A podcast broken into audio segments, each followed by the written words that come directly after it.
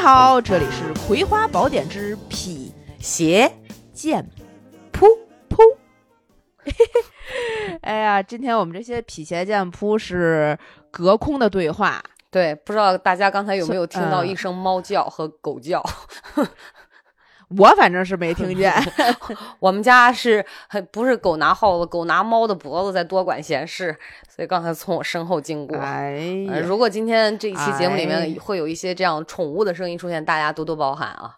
好吧，那这一期我们之所以又分隔两地呢，是因为娃娃有了一些新的生活变化。对，他有了自己的孩子，需要悉心的去照啥料。啥？你这么说的话，非常容易造成误解，大家会认为我有喜了。哎真是喜从何来呀？简直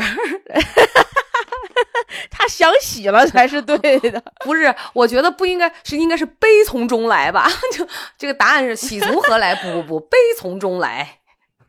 哎，这个每一场演出都是我们这个行业的这个孩子呀。我又要控诉主办方了，真的是。对对对对，能够这么变着花样骂了自己老公的也是 挺难得。对，这大家就是不敢相信，我跟石宝隔空录这期节目，现在的时间是二十二点零六分，就是晚上十点钟在录这个。我这一天真的就是马不停蹄马不停蹄。啊、然后我今天晚饭是八点钟吃的，哎呦我的天！是我到了家之后八点钟吃。嗯，啊，你先跟大家说一下你最近在忙什么项目，我我们也就是假公济私的给大家打一个广告。对对对，哈哈哈。嗯，我最近在忙的项目是二零二三赵传人生大梦世界巡回演唱会之青岛站的演出。哎呀，呱唧呱唧呱唧。哎呀，呱唧呱唧呱唧呱唧呱唧啊，大麦已经开票了啊！啊！大家可以去买，哪天呢？十一月十一号在青岛市民健身中心云之贝体育馆，期待您的到来。啊！对对对对，体育馆体育馆，哎，真不错，嗯。真不错。这希望大家可以就是有时间，或者是觉得哎挺感兴趣的，去怀念一下从前，啊，这个品味一下往 昔，对。看看那些曾经你觉你们觉得他可能不太上相的人，嗯。现在上不上心？嗯，说到这儿啊，我我先讲一个我特囧的事儿，就是返回职场之后啊，也不，我觉得其实也不算返回职场吧，就是在做这个嗯项目的过程当中，呃，前两天嗯我要写一篇通稿。然后推文儿完了呢，你写通稿，对，然后就就一会儿我再讲为什么我会写通稿哈，然后我就写一篇推文好，包括这个微博的一些东西。完了呢，在这个、嗯因为这两天事情，确切的说，其实这三周以来事情都特别多。完了呢，我嗯是半夜十一点钟在写这个推文，然后当中我就用了一句话。呃，大概意思是这么说的，呃，通过我很丑，但是我很温柔这首歌，呃，这这首歌让很多人产生了共鸣，然后我当时真的，实际我我当时对于我自己来讲，我就特别有代入感哈，然后我就发给那个哎一人放的宣传，人家就把这个标红了，说，嗯，我建议这个还是改成让很多人认识了赵传老师比较好。我想说，哦，对对对对对，就就是你知道，就已经脚打后脑勺，然后根本就没过脑子。完了就把自己带入，我就我就搞成这样子，就闹了很多笑话。哎呀，怎么嗯样？先这个项目跟大家介绍完了啊，对这个再聊一聊感受。这一期主要是我其实真的也没有很了解你最近的这些呃心路历程和嗯人生变化。嗯你的这场大梦最近做到什么程度了？可以跟大家简单的说一说，为什么就感觉现在整个人是那样的？就是我现在不知道最终，因为说实话，其实作为主办嘛，就是允许我嘚瑟一下啊。嗯呃，你知道，一直是那种比较焦虑的一个状态。我觉得这可能是很多主办嗯对，尤其对于票房嘛。完了呢，嗯呃，我希望最后这场人生大梦是一个美梦，我我期待，然嗯后我的信心也还可以。但是在整个筹备的阶段，对于我来说，我嗯个人来讲，就是不能说是一场噩梦，但至少这个梦嗯里面有让我。嗯，非常疲劳和辛苦的这么这这个嗯部分的体现，这也是我重回职场之后，啊我就觉得真的在家当全职主妇真的太他妈香了，就是我为啥呀？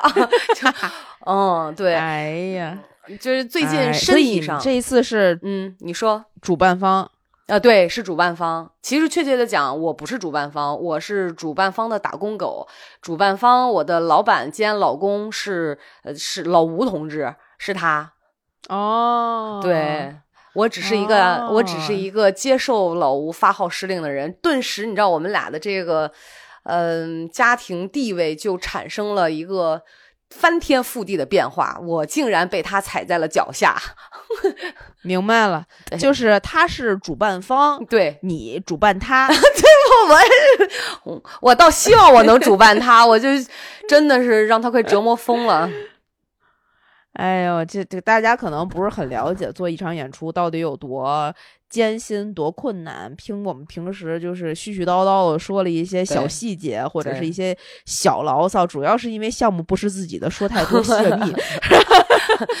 但是主办方自己自己的事儿了。对主办方自己自己给爆自己的料，不怕泄密。嗯，呃，我先可不嘛，我我先说一下整体，可以先。讲讲，对对对，对我先说一下整体感受，就是其实我觉得首先是要嗯表达感谢，当然我觉得不是什么官话，是因为呃我跟老吴两个人回到了青岛。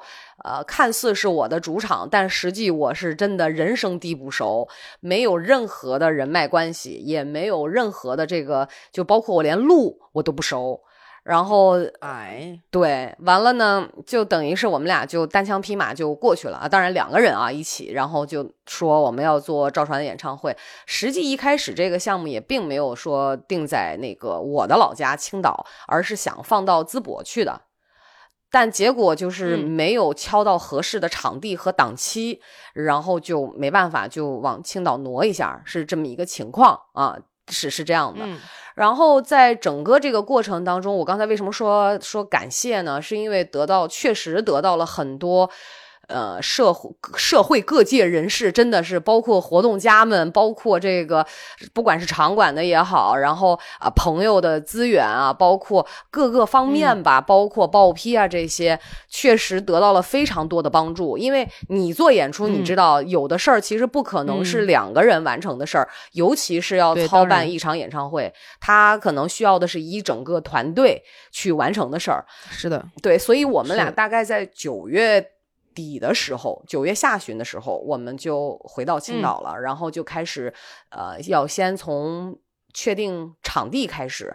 然后包括前前嗯后后到底是放在体育场还是体育馆，然后什么时间段儿去想，然后你知道要嗯调整非常多的协调非常多的方面，有的时候是呃可能 A 场馆不行，我们要换到 B 场馆，然后 B 场馆又没档期，或者又有赛事，诸如此类，就调来调去。当然，最终差不多两周的时间吧，这个事儿还是搞定了。嗯后期我就开始准备报批资料。好的，朋友们，从准备报批资料开始，只有我自己了，就就没有老板什么事儿了，没有主办方什么事儿了，你知道吗？其实你今天之所以这个状态这么累，主要还是因为没有帮手，不是因为做演出难。对，难是不难了，我我觉得咱俩也不能说是轻车熟路。虽然我有大概几年啊，四五年没有去正，就是特别按照整个全套流程去做一场演出，但是很多东西我本来认为我应该丧失了操办一场演出的技能，但是好像那些东西一上手的话，就瞬间。就秒回，就跟秒回血，就是瞬间我就知道这事儿，嗯，好怎么办，然后接下来要干什么，呃你就知道，就特别像嗯。平时你问我，你说，哎，呃，你对这个话题有没有什么故事啊，或者是你想聊的，我会说、嗯啊，没有，但是这只要咱俩摁开那个录音键，我讲到这儿，我就嗯会噼里啪啦会讲出一大堆来，就是有一种这样的感觉。所以就是这么长时间，你都没有再去做这个方面的工作，但并没有影响他，就是你你对这份工作的熟悉程度和熟练感。对，其实其实挺好，其实还好，没有什么特别多那啥。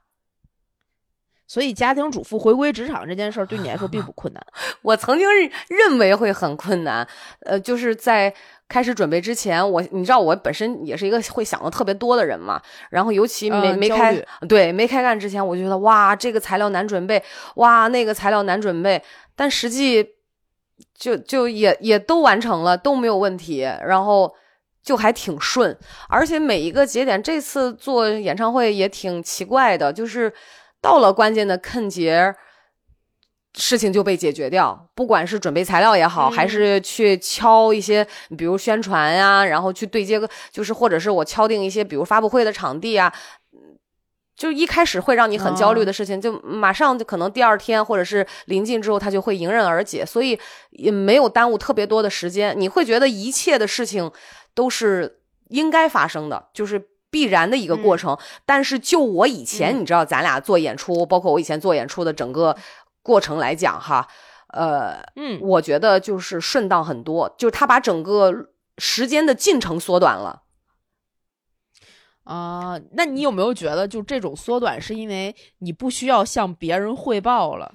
对，其实我也想讲这么一件事儿，就是掌控感会嗯变强。当主办的感觉不一样，首先就是这个掌控感变强了，你不需要跟谁汇报，你有决定权，然后嗯，嗯你要做的是沟通和商量，就跟主办方嗯，啊、对那位男士去商量，然后问问他这么这么干，你想那么那么干。对对对，我们俩就平衡一下，中和一下，完了这个事儿就 OK。所以，呃，跟打工的心态其实不太一样。嗯，那你会慌吗？就是对一个决策，不慌它是今天开票还是明天开票，就你会觉得自己的这个决策会不会有问题吗？不慌，就是我哎觉得的对的，就一定是对的。不不不，不是不是。其实我我想说，就是有些事儿吧，很奇怪。嗯、就说回到职场这，就中间空了五年嘛。而且嗯你知道，我以前是没有做过这种大型演唱会的，是没有的。然后只是比如说剧嗯。场类的，或者是外百老汇的这种秀，可能人数会多一点儿，但从头到尾嗯。说一个演唱会，我是没有经历过的。然后包括这个嗯。开票，我我我漏过很多怯，就在这一次当中，我所谓这个漏怯，尤其是嗯。对大麦的时候，对对票务的时候，因为我没有之前我没有、我装大麦的票机是打剧就是剧场的票嘛，它并不复杂，也没有什么你要控票什么乱七八糟这一堆没有。然后呢，就就在跟大麦对的过程当中就漏了很多气，但是嗯，就是整个这个过程，你说我慌不慌？比如说做错决策，我其实是没有的。我觉得好像随着年龄的增长，然后嗯，你觉得你是能承担的，没问题，就这样。而而且而且我不是跟你说哦吗？前面就有有非常多，呃，这种悬而未决的事儿，在最后一刻，就是我们认为的最后嗯一刻，都得到了嗯非常很妥善的解决，是让你觉得呀，呃本来你觉得可能这个事情要解决起来花很长的时间，要协调各方面的关系，然后你觉得没有办法嗯顺利开票，你可能时间要等，你的售票嗯周期要缩短。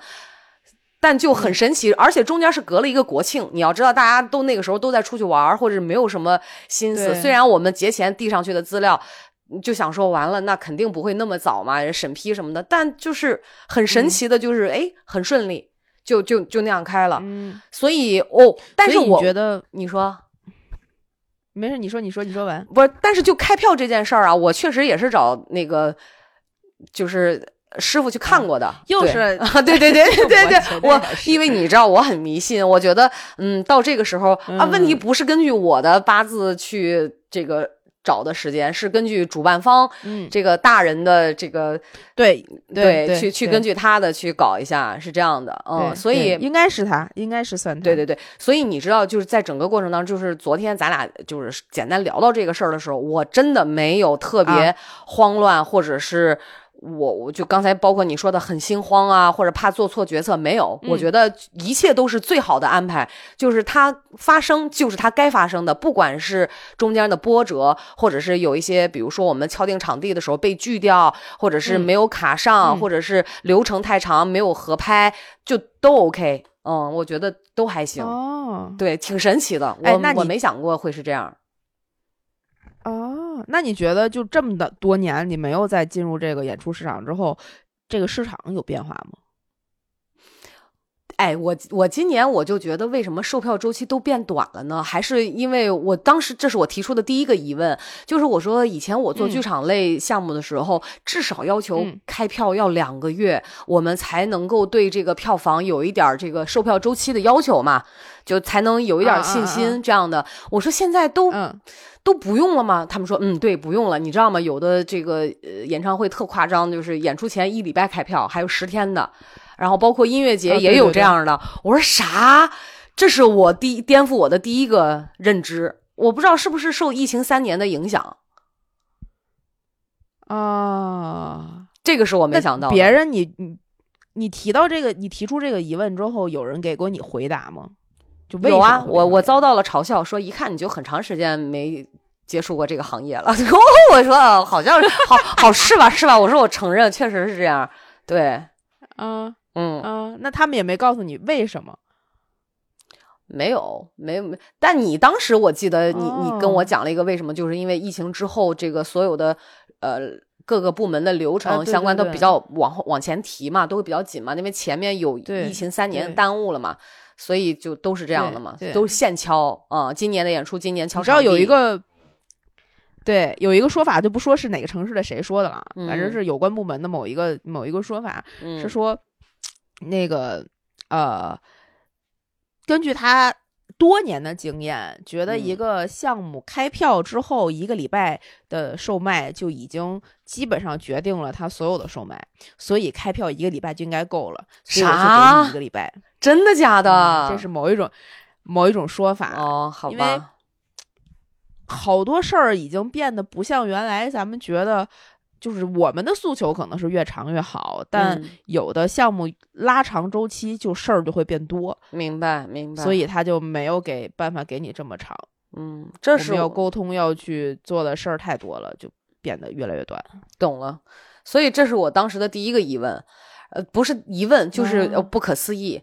然后第二个就是，我觉得报批还是很很难的，好像比之前还要难。准备的材料还要多，就是细了。嗯，对，可能受其他演出期间的上半年或者是啥时候的一些影响吧。就我觉得要求特别特别严格，嗯，再加上我觉得以前可能我也没有接触过这个公安报批这个部分，可能以前就是文化报批，可能相对来讲比较简单嘛。然后那这次牵扯公安，我就知道哇，原来真的是要就确确实会要求你很多。你说到这个，我特别想邀请你来干一干我们现在干的这份工作，做一做音乐节，让你经历一下怎么能够铺设水泥马路，怎么能够建立一个变电站，怎么 怎么能够给消防的那个就是消防栓，就是让它满足多少人数的，就是水量，太可 怕了。哎呀，快来快！我现在对这些颇有一些研究。我我觉得这个做音乐节这个太可怕了，太复杂了。就是其实我觉得很多工作大块上吧，尤其就是没有什么特别大的差别。但是呢，嗯，这个细碎的工作真的是要人命啊！哦，是吧？我感觉我从开始准备报批文件之后的一周，就国庆节回来，我就已经开始有这个。肩颈痛痛，然后呃，这个腰腰腰很酸，就是如果我嗯弯腰大概到四十五度的话，我需要一几分钟的时间缓一缓，才能完全直得起来。天呐，然后对，然后会头疼。我你知道，我是一个从来不头疼的人，会头疼。就只有你一个人在做这些后后面的所有事儿。对呀，因为主办老板他不太擅长这个方面嘛。那你们两个是怎么分工的呢？没有分工，就我，就什么分工？没有分工啊，只有我。嗯，准备报批材料，然后他会去谈一些嫁接一些资源了。哦哦哦！当然，当然，这个谈的过程是需要我在的。啊，也需要你在。对你懂了吧？然后谈谈完之后，就是要怎么样？我需要 follow，我需要需要跟进。然后他可能会谈十个，那那那你就要就是都是我在跟进，然后怎么样？然后就非常多细碎的事儿，我要对接设计，比如说这个不同的哦票务代理需要不同的嗯。设计的素材、尺寸、大小、像素都不一样，那我就需要一个一个对。对对去对，然后我要跟他们去确认。所以那天我就跑到了设计公司，我坐在那个设计的边儿上，我说：“来，我们嗯一张一张的改，我告诉你这些字儿要用什么字体，要放到哪里。”然后我就盯着你，我就盯着他，他他就是改一张就存一张，然后是同时最后就所有的名字核对一遍。然后比如说一共要嗯准备八个素材，不同尺寸，他给我嗯在那个名称里面会编辑好，然后把原文件和 GPG 格式的都发给我。然后打包一个票务代理，然后再去打包，再去做另外一个票务代理，我就大概做了那个也很快，两个半小时吧，将近三个小时，我们俩就都嗯对完了，嗯就这样的。因为我就是怕我们隔着微信或者打电话讲讲不通，哦所以我就专门抽了一个三个小时的时间，就坐在他边儿上，嗯。然后这个时候老个老板在干啥呢？老板在跟设计公司的老板在沟通明年的大计划，就是哎，我们的 VI 整个视觉设计啊，这个嗯，你知道吗？然后喝茶哦对，就是，哦所以你知道打工狗就是这么来的，你没办法，哎呀，所以他给了你一个什么样的 title 呢？没有 title，有什么 title？这是我这是我媳妇儿，这是我老婆，就所以就纯纯的夫妻店作坊。对作坊，哎，我曾经有一种听过一种说法，也是演出行业的一些大佬们的说法，嗯就现在好多那种大公司，他是他是面对什么样的情况说这个话呢？嗯他是看见好多大公司嗯，干一个这种呃，就说是演唱会吧，体育场馆那种演唱会，嗯有一整个团队，嗯这一整个团队分得非常细碎，有嗯做设计的，有做项目的，有做宣传，有做票务的，等等等等等等。嗯嗯。然后一些大佬都会觉得根本用不了这么多人，俩人这事儿就能干，哎，你认同吗？我认同，我认同。其实我认同，就是，呃，我这两天也在想嘛。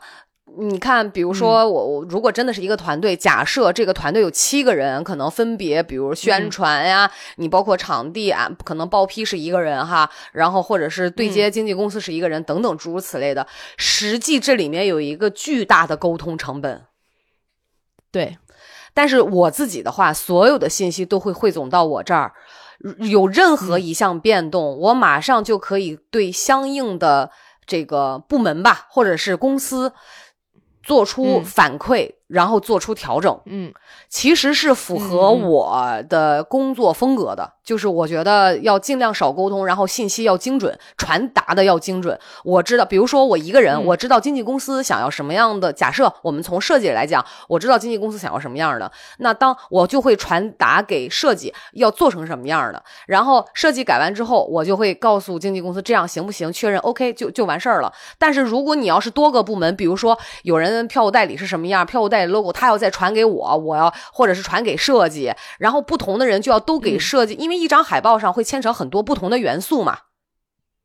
嗯那它这个汇总起来工作量就非常大，所以在我这儿汇总所有的信息都会非常的嗯反馈就会非常的快。比如说用车，比如说我们做一个行程表，里面会有用车，会有接机人，会有地点，会有这个地点里面嗯包括接送机的地点，包括酒店，嗯包括你要去的活动的地点。对吧？然后包括日程的安排，那你如果真的是都是不同的人来来协调的话，你要反馈的事儿事儿太多了，不光是内部的，还有外部的。你要去协调酒店，你要去协协调用车，你要去协调你要做活动的地点，那你说都是安排不同的人，这个沟通成本那真的是太高了。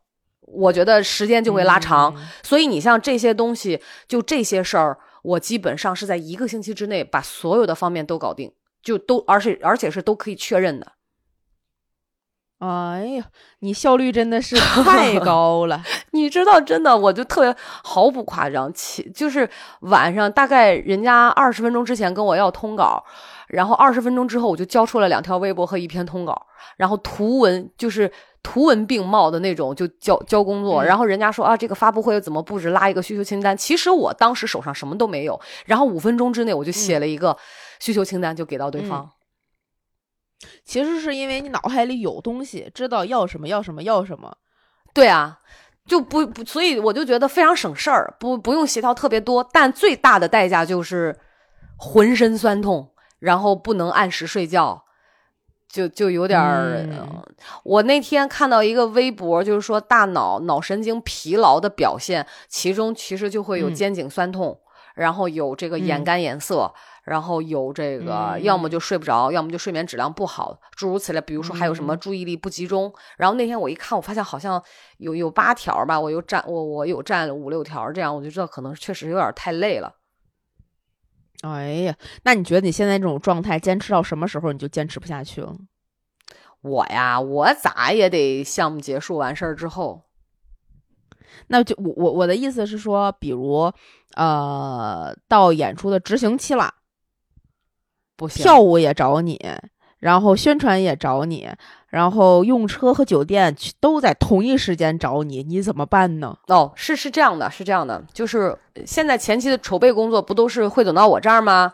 我已经开始嗯就是找人来那啥了，比如说这个老板会介绍一个人，然后这个人我就会把这种细碎的，嗯比如说酒店用车对接你，嗯然后发布会对接你去，然后跟商场对接你去，就是这种事儿我就会分出去啊、嗯就会是这样的。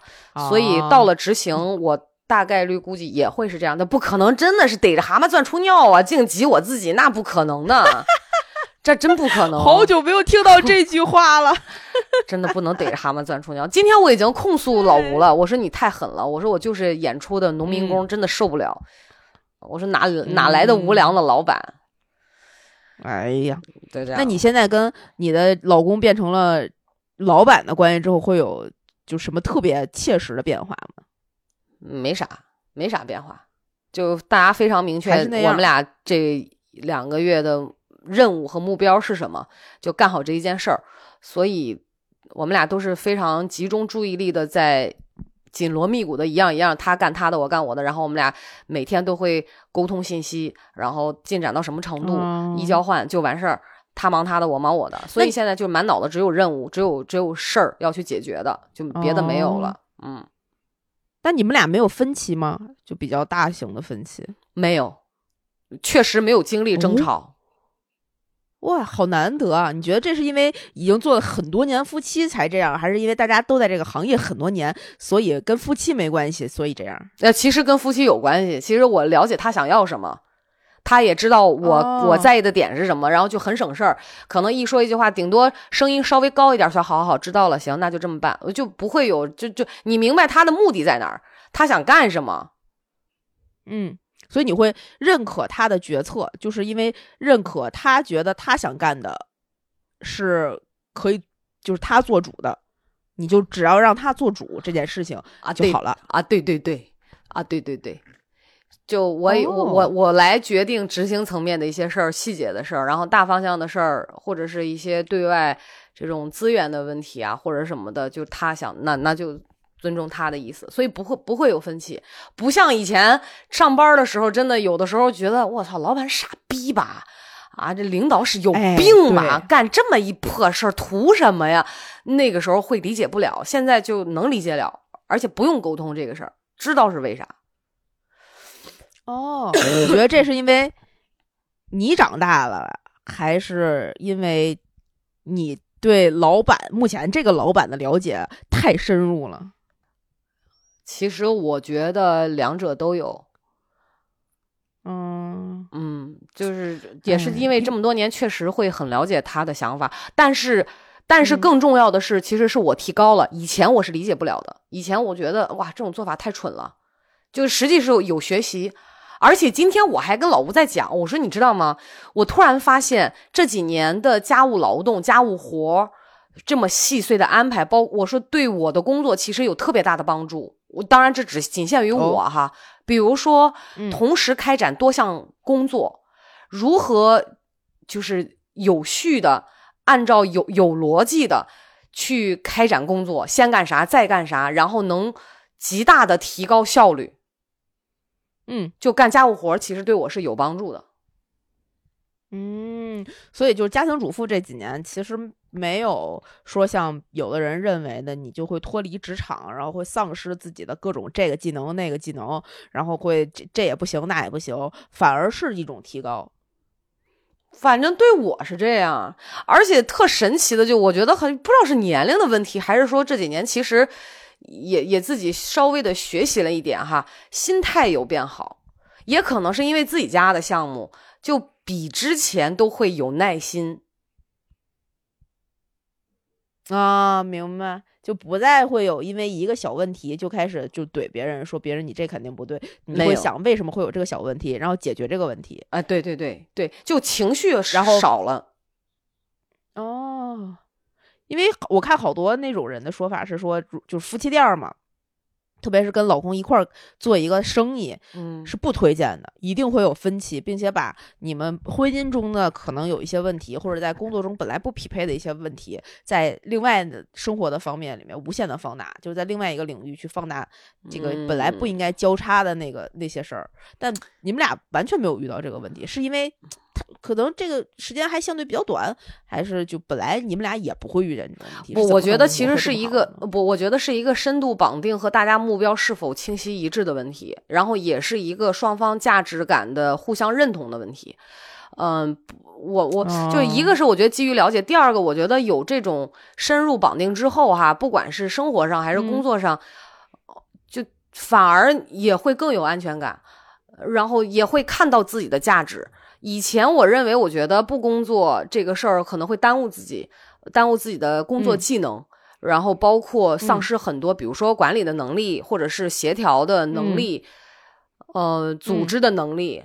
但实际在这嗯。个项目过程当中，我还会就在过程当中会对自己有一些肯定，就觉得说，第一，不仅没有丧失，第二，实际你能感觉到自己能同时完成多任务，然后呃各方面协调都还不错，效果能达到七十五分、八十分的时候，你会觉得嗯还可以，就是就是对自己的一种肯定。所以两个人他也能看到你的价值，然后你也能知道他的价值，所以反而嗯我觉得对双方的关系。包括这个所谓的最最基础的这个安全感的问题，反而会更牢固。就以而且也没有心思会去想那些小情小爱的事儿，啊，对对对，嗯，然后所以我我就没有那种，呃，以以前我也会想担心说两个人干同样一件事儿会有争吵什么的，就嗯事实证明我们俩没有，就会有分歧，但不会因为这个分歧就影响到双方的关系，这个不会。啊，明白了，因为都是自己家的事儿。对，所以我觉得当主办跟打工真的是心态不一样。所以那天你问我说有没有那种我操我太傻逼了，或者我操他太傻逼了，就或者那种感觉，我真没有，就都没顾得上有情绪，就这种就只感觉到嗯累，就是能你的你的身体在提示你你该休息了，要放松了。啊嗯，就是这种感觉，啊 对，所以我觉得挺神奇是。所以其实回归到职场这段时间，呃，心态上我能感觉到心态上有变化，但就像你问我的说，其他的方面有没有什么特别大的出入？我反而感觉到，如果现在我静下心来想，更多的是一种。理性就跟就像理性的回归，就那种是是把自己就是是纯在做一件事情的那种那种感觉，反而是嗯比较平静的，不再像以前会被嗯领导气哭，或者是哪怕我这我这一个饺子我只能吞下去半个的这种，反而没有，哎呦嗯，啊，所以我觉得挺神奇的，我也没想到会是这样，对，因为我问你的这几个问题，就包括你跟老吴之间变成老板，或者就变成这个同事关系，都在处理同一件事儿，是我跟老王的常态。啊，对对呀、你俩不就这样会吵吗？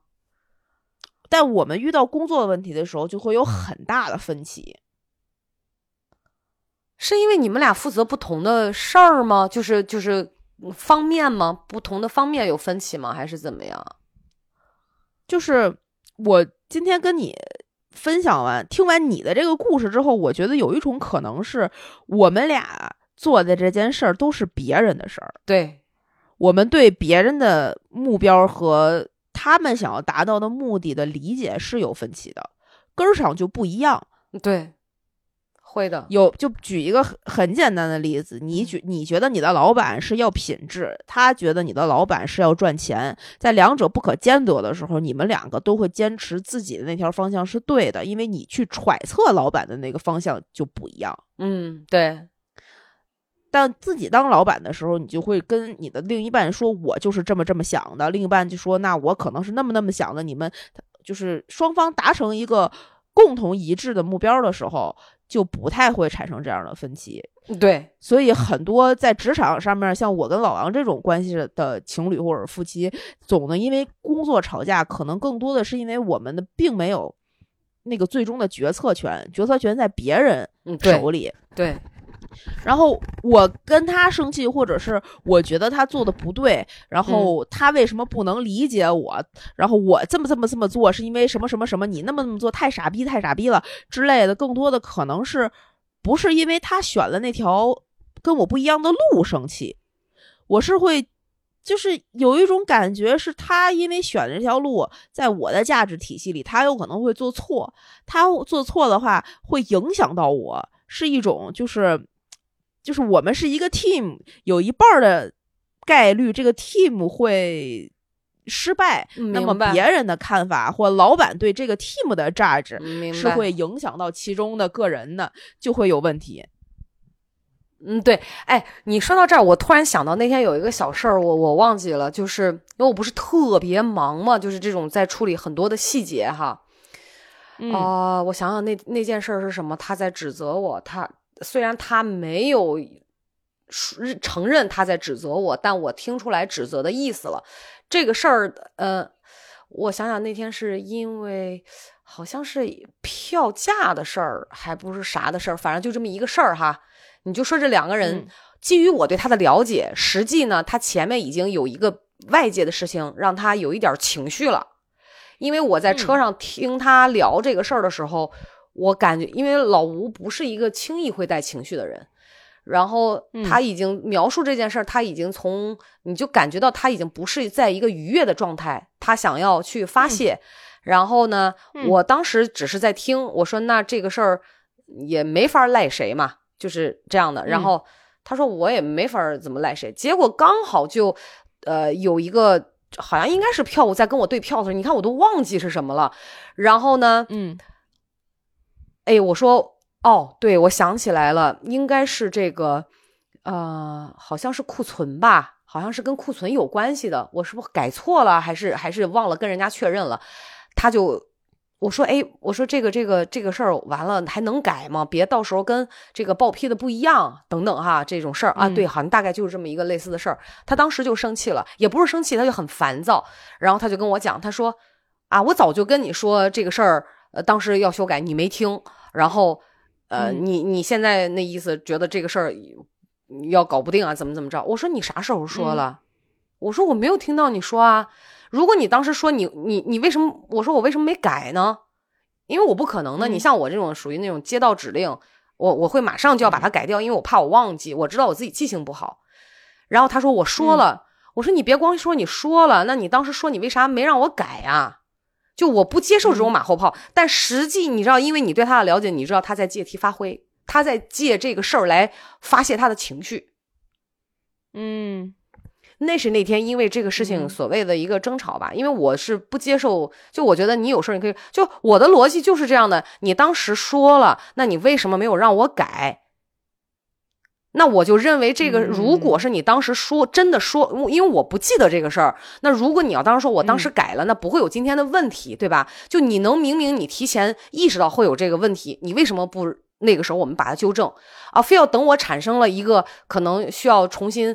一一个不太好的结果的时候，你再说，那我就不认同。所以那天我就翻脸了，我不接受这种方式。而且重要的是，我听出他带情绪，所以我就把这个事儿怼回去了。我就一直在说这个逻辑，嗯，他就认为是我的事。所以你知道，所谓的这种两个人之间这种争吵、这种分歧，呃，因因为是两口子，我特别知道他是他想他想表达什么，那你也不会真的往心里去，这件事儿也不会对这个关系造成什么影响。就完事儿了。如果这是，如果这个是同事，你看，就是一个人说那个，我都跟你说了，那个那天那天让你改这个这个，然后你就你可能会跟他反驳说，你跟我说了，为什么你没让我改呢？你光跟我说有什么用？你得让我改。然后如果我是对面对面的那个人，我可能会跟你就展开了争吵。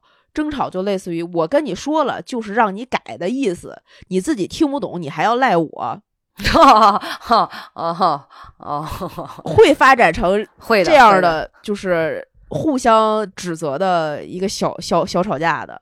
就我忽然就是最近我也会就是有一个嗯观察或者是一个体会，就是人说话人听不懂，人 人听不懂，狗能听懂是吗？哎，狗也不太行。其实就是因为是两口子，所以才会发展成有这样大段的争吵。如果是同事的话，这个话我就会接过来了，我不会反驳，哦，你不会反驳？我不。会反驳。嗯，我哦这个事儿我就说，哦，他说那天说了你没改，我说哦是吗？嗯那行，我现在改。我就是我会觉得啊不会有什么问题，就是修正掉，我不会再去往前倒。我跟同事会是反而会是这样，但是你要是说，因为我就所以就是了解嘛，你一旦了解的话，嗯。两个人容易就是你中有我，我中有你，你会非常非常了解，你知道他说这个事儿是为什么，嗯。嗯嗯，哎，你这么说，我可能也会。就是你既然说，啊，我就会想，哎，算了，我要是再跟他 battle，我还得跟他吵一架，吵一架怪他娘的累的。我现在心情已经够不好的了，还要再跟别人吵架，更不好。算了算了，行，改吧。好，知道了，嗯，好。然后就结束在，哦，好，知道了，就就就去改了。然后心中就开始骂他一万遍之类的。对啊，所以你就说有时候两个人就两口子之间沟通吧，他可能什么都不说，但你懂，就是彼此都懂嗯。是为什么。但有的时候跟同事之间吧，那话就是说的再到位哈，好像嗯。总会有一些地方是不太明白的。对，就是我我最近有一个特别深的感受，因为我们最近在定明年的策略，嗯。然后大家就会每天有一些自己的想法，嗯去表达你自己的想法。你想明年做成一个什么样、什么样、什么样的，嗯然后想要怎么做、怎么做、怎么落地，然后就会发现每一个人的想法都不一样的同时，你仿佛理解了他在说什么，或者是你觉得别人应该能理解你在说什么，但他们根本就没听懂他你在说什么，他们会用自己的逻辑去听你的话。哎，等会儿。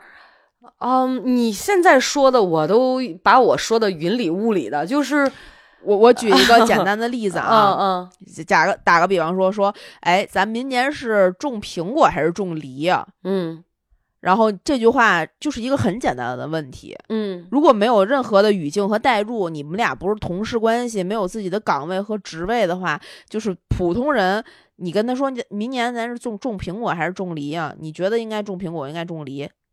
那他可能会给你一个答案，或者他一脸懵逼。嗯然后，如果是你跟一个呃动物园儿的管理者说，哎，咱明年不然种水果吧？你觉得种苹果还是种梨呀、这个动物园儿的管理者有可能会跟你说，我们这是动物园儿，嗯你我们就应该想的是这个土地怎么能有更多动物，嗯，跟苹果和梨就没关系。你不要再跟我这儿说苹果和梨的事儿。嗯对，但如果你跟这个人说的是，比如说，呃，咱明年种苹果还是种梨啊？然后这个人可能在跟你上一股就是聊这个话题之前，在聊他们家肥料卖的怎么样，有可能 你得到的这个答案就变成了，哎呦，这个今年这个施肥的情况。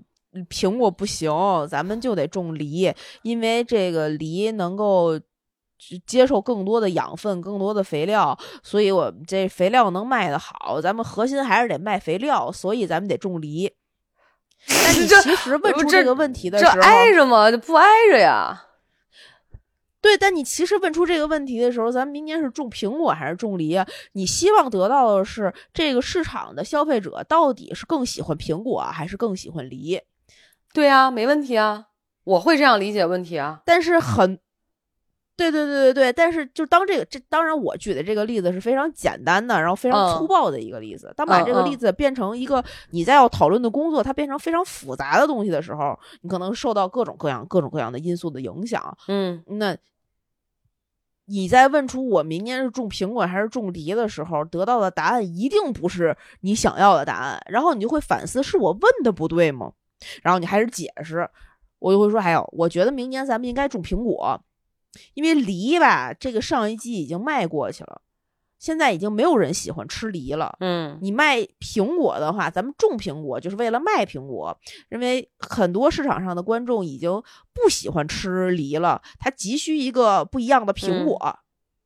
那我们种点苹果，这个世界上的这些消费者一定就会趋之若鹜的买苹果。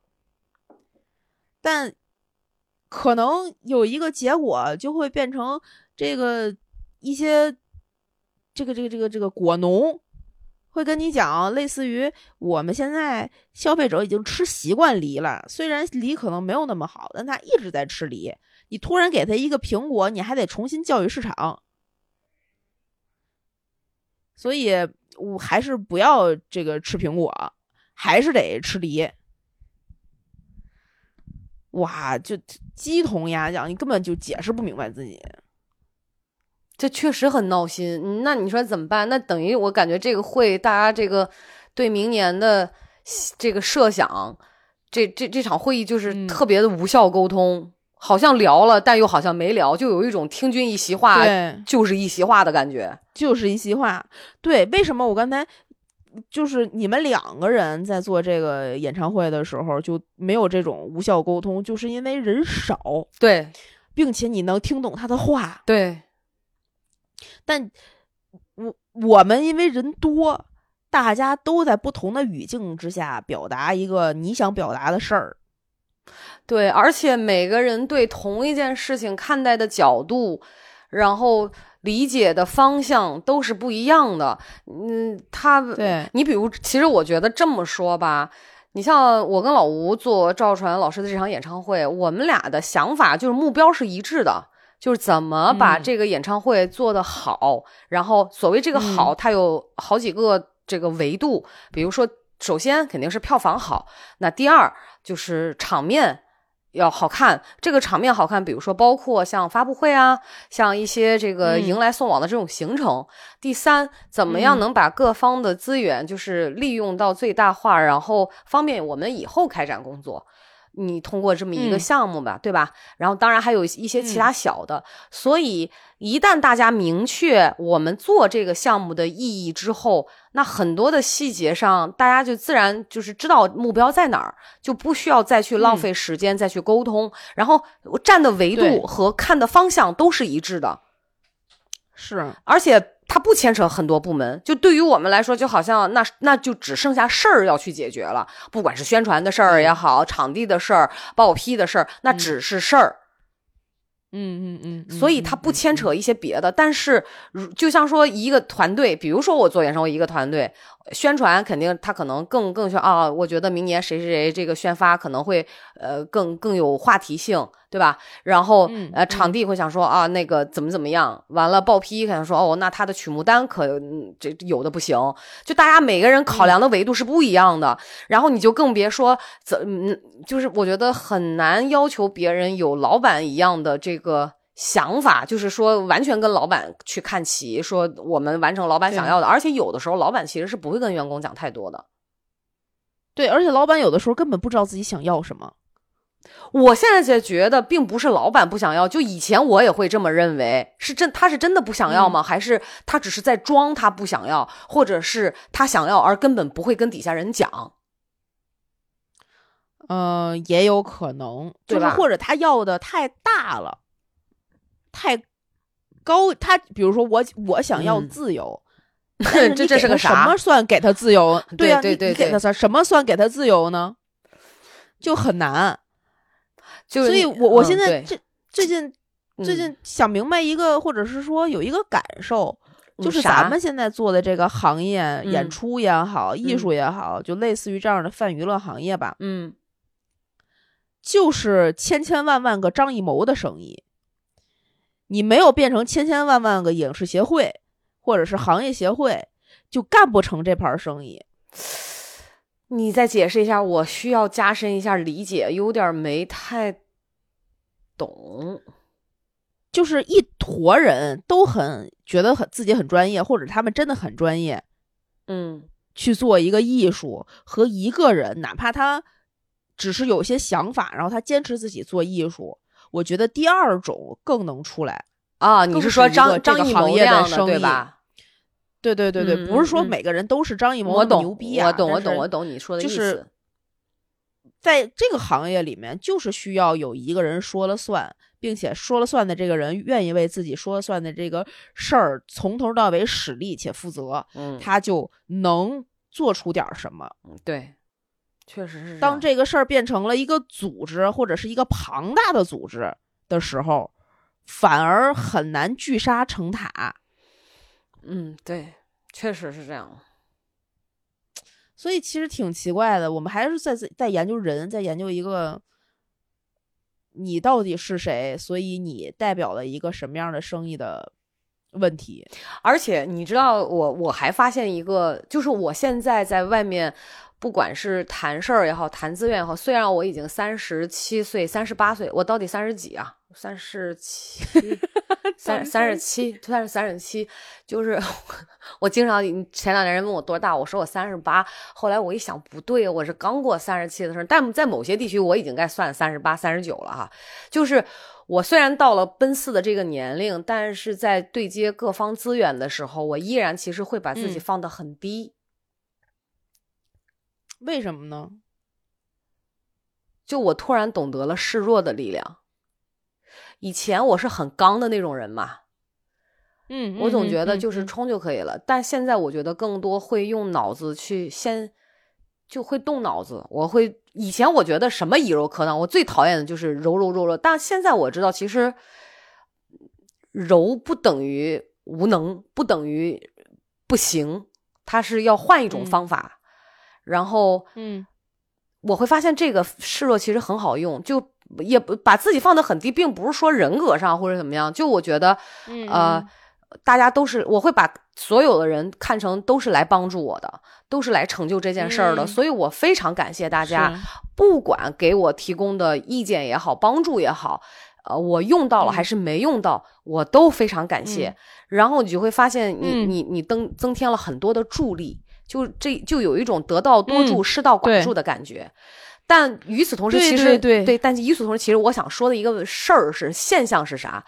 就像你刚才讲的，这个行业里面可能自称牛逼的人会很多，但是真正他们上手要去干的事儿，或者是干过的事儿，可能几乎为零。嗯就是也许，比如说，他会在我面前就是很牛逼，嗯但是他可能没有做过。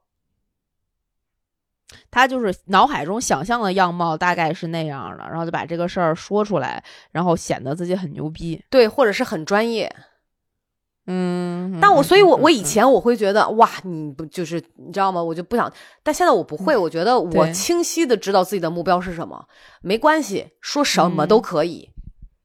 嗯，但是我要从你那儿要到一个什么什么，你只要把这个这个，对，然后呃，就是我觉得怎么讲，就是嗯。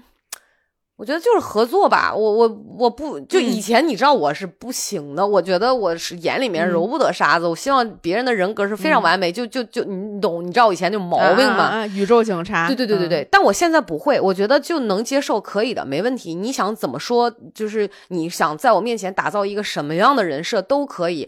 我知道我在干什么，我也许我就是呃他们觉得，哎呀，你干嘛干这个呀，那么累哈。然后呃，就是可能嗯会别人很多人会觉得你选的这个项目可能不赚钱或者怎么样，就都没关系。我觉得人家也是好意，嗯我不会想说，那你出钱做过啥？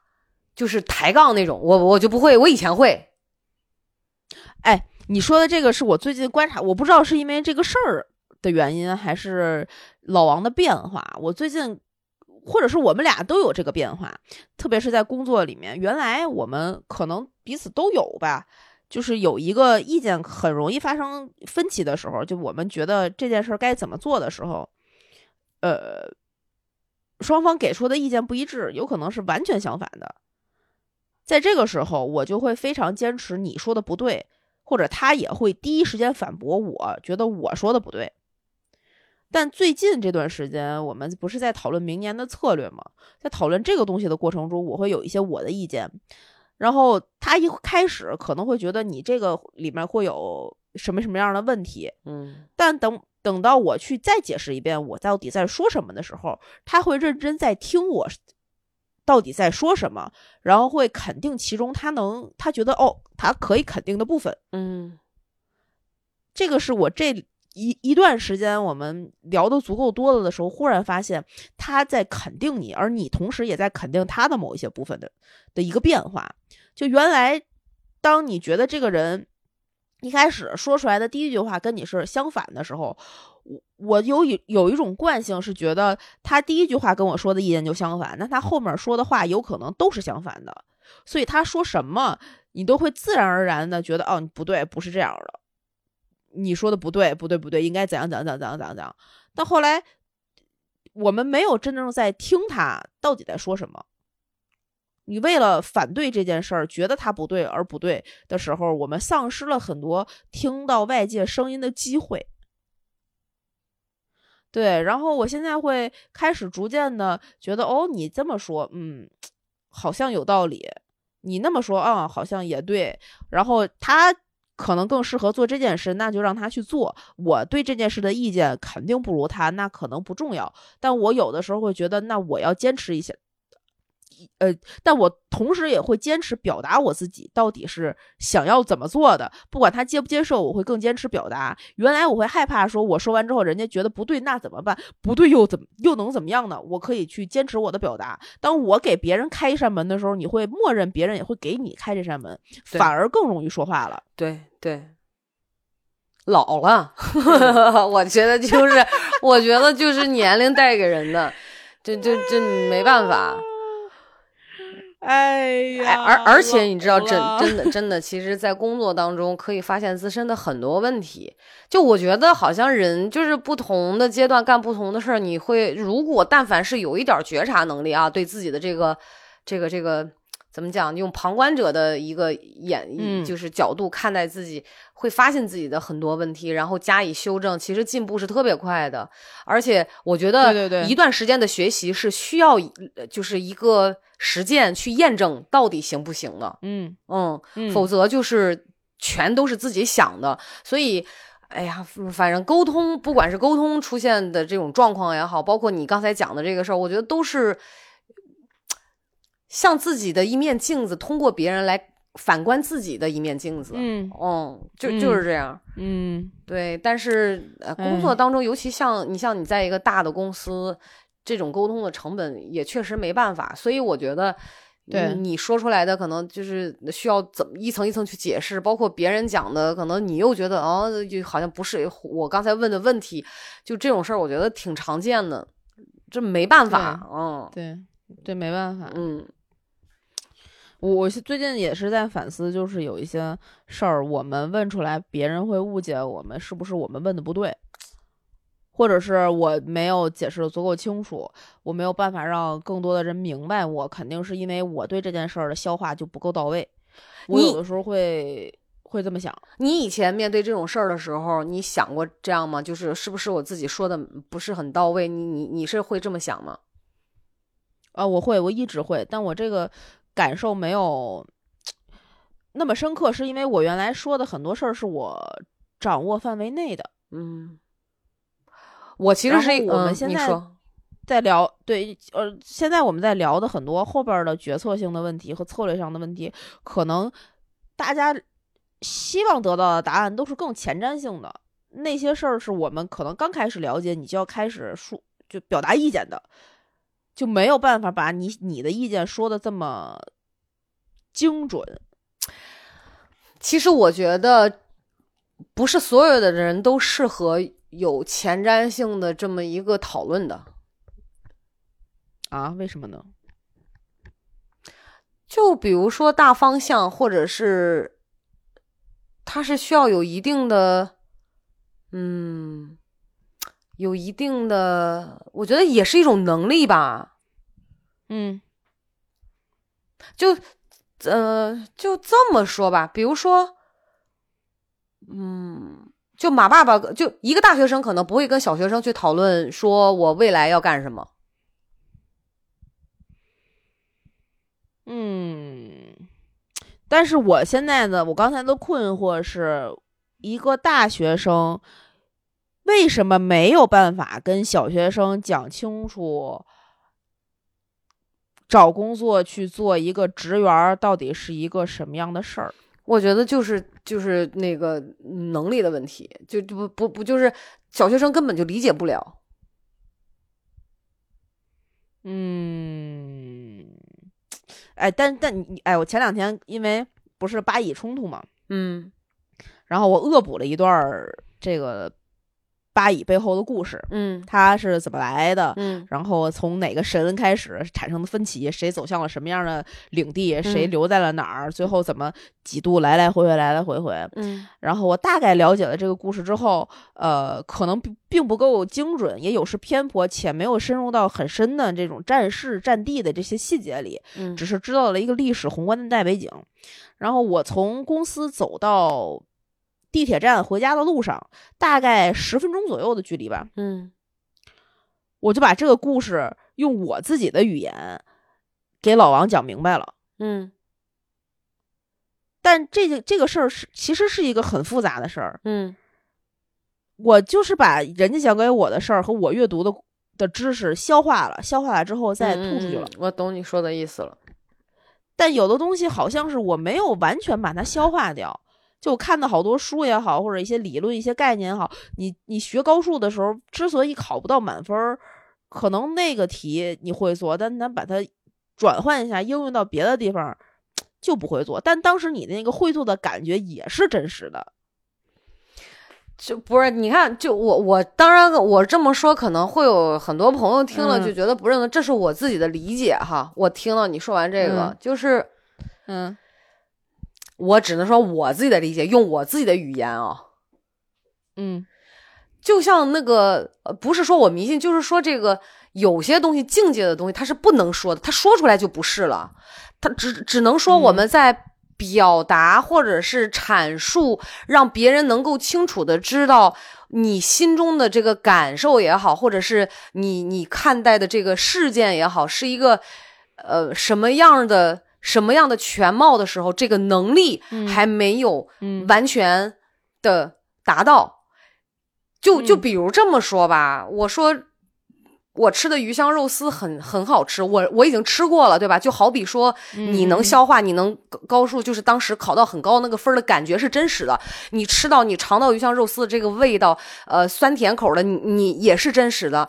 但是就是表达给别人，告诉别人鱼香肉丝是一个什么味儿的时候，你说不出来的这个能力，现在还是不具备的。只是说可能就这一件事儿上的能力是不具备的，但并不代表你达到那个境界是假的。嗯嗯，就是前面事儿是对的，后边事儿还得练练。对对对对对对，而且我觉得有很多属于自己的内心感受的东西是特别不容易表达清楚的。对他一旦说出来，他就不是那个东西了。我这么说是不是很拗口啊？不不不，就是你吃过了一盘鱼香肉丝，你想跟别人说这个事儿到底是这个鱼香肉丝到底是什么味儿，你怎么表达可能都不对，对人家都改不到。你给他做一盘鱼香肉丝，他吃了他就知道了。对，都不用说，是吧？所以你说出来的语言不是那盘鱼香肉丝，你只是描述了一盘鱼香肉丝，别人知道哦，那是个鱼香肉丝，但是他其实没吃到，可是是你吃到了，就你知道那种感觉是什么样，那个口感是什么样，是什么样的甜，什么样的酸，然后你描述出来说，你说嗯别人吃到了吗？所以这个东西就嗯是你。对吧？那那就是一个这样的嗯差别，可能就是那再加上，更何况有的时候表达不出来，可能就是这方面能力嗯还没、还没培养出来，就不代表你你的感受是假的，或者是那没有体对对会过。所以我觉得，就沟通，你不觉得本身就是很费劲吗？我觉得语言本身就是一种障碍。啊对对对对，他他真的是节约了太多我们想要说的内容，然后把那些都瞄掉了，就给了你一个骨架，然后你接着一个恐龙的架子化石去完善恐龙在你心中的样子。嗯，对，就真的，其实语言文字我觉得都是一种障碍，但是又没办法，那人不不就是沟通嘛？所以为什么后来有了这个叫有嗯效沟通？哇，嗯那怎么有效？哇，这个东西也得练，什么？他要求能力也很多，嗯所以我觉得，更何况做一个项目，说在一个团队里面，就其实确实很难。你再跟我说这个，我就有一种心绞痛的感觉。我就想说啊，两个人，两个人就两个人吧，就我觉得就是无非就是肩膀疼一点嘛，那总比说每天在那嗯耗、耗费八个人每天说，耗神，那我觉得也受不太。累了。嗯，确实是。对对，所以其实，哎，你这么说回来，我忽然意识到，就我们现在在做的这个行业的一个很大的意义，就是把那些你通过书面儿的文字和语言和话说不清楚的东西，用音乐、用艺术的形式让你感受得到。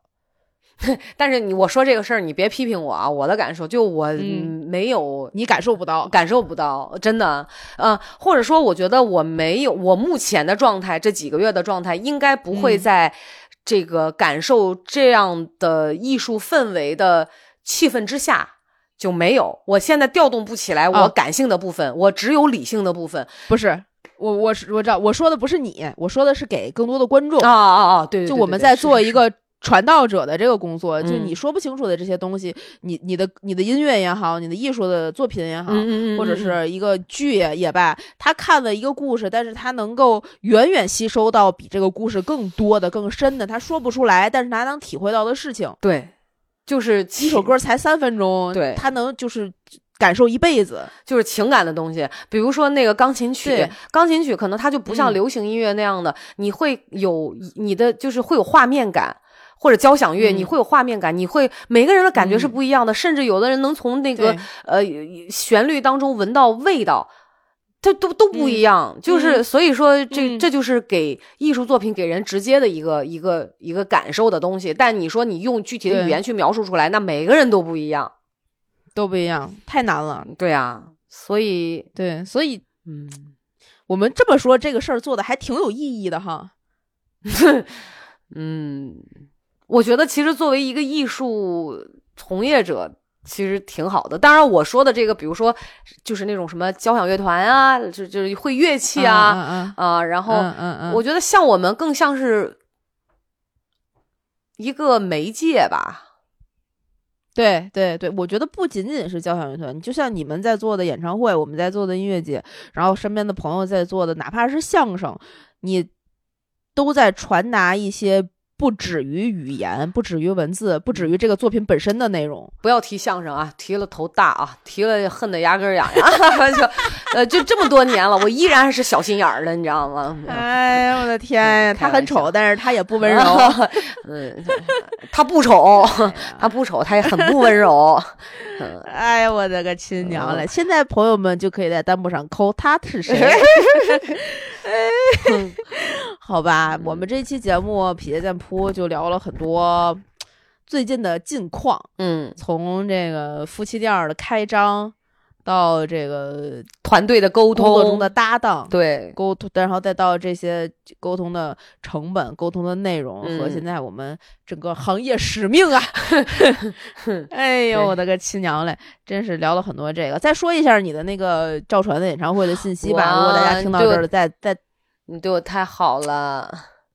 嗯。十一月十一号周六，在嗯青岛市民健身中心云之贝体育馆将上演嗯二零二三赵传人生大梦世界巡回演唱会青岛站的演出。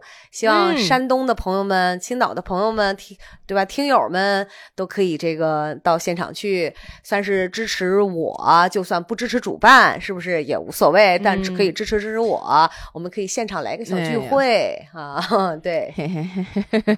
对对对，我希望大家都能去现场感受一下听演唱会的魅力。嗯，赵传老师，我在北京有幸做过他的一场四面台的体育馆级别的演唱会，还不错吧？非常有现场感染力的一个一位歌手，他的整个的乐队的演出，然后他的那些故事，如果你有了解他为什么会写出这些歌，然后他歌里到底在传达一些什么样的情感，哪个是怎么来的，嗯。你甚至都不需要知道这些故事，但他唱的时候，你是会随着他那些为什么伍佰老师那么那啥，嗯，他其实是同一个年代、同一个对对对，同一种感染力下面的呃一些传奇，我觉得这嗯种歌手真的是你看一次就是值一次的，大家可以去试一下。哇，这个评价好高啊！哎，会有现场全场大合唱吗？什么小小鸟肯定会有吧？我我啊我很丑，但是我很温柔，这个也会有吧？应应该也会有啊。哇哦，好期待！好吧，我现场还是找一嗯个什么好的位置坐一下看看吧。我觉得不要工作了，这也算是对我的犒赏。我太累了。对我。对工作真的，我上次因为没实在没有人，我给赵传老师拍字幕，你知道我全程只看到就是背影，哇，在控台拍字幕。哎等哎那个，呀如十一号你应该是从埃及回来了，对吧？对对对，好，那哦有时，间大家期待一下。对对对，大家期待一下啊！我后面那个可能，呃，一个是跟可能会跟大家请假，但不一定，不好说呢，再再看。嗯因为我们我要跟老王出去休婚假了，我们准备去埃及啊。那我觉得这么什么要这么甜蜜重要的日子，给你放个假也是可以的。嗨也不一定，看万一吵起来呢？不会 不会的，那我就去看巴以冲突，就是因为这个。要注意安全哦，你。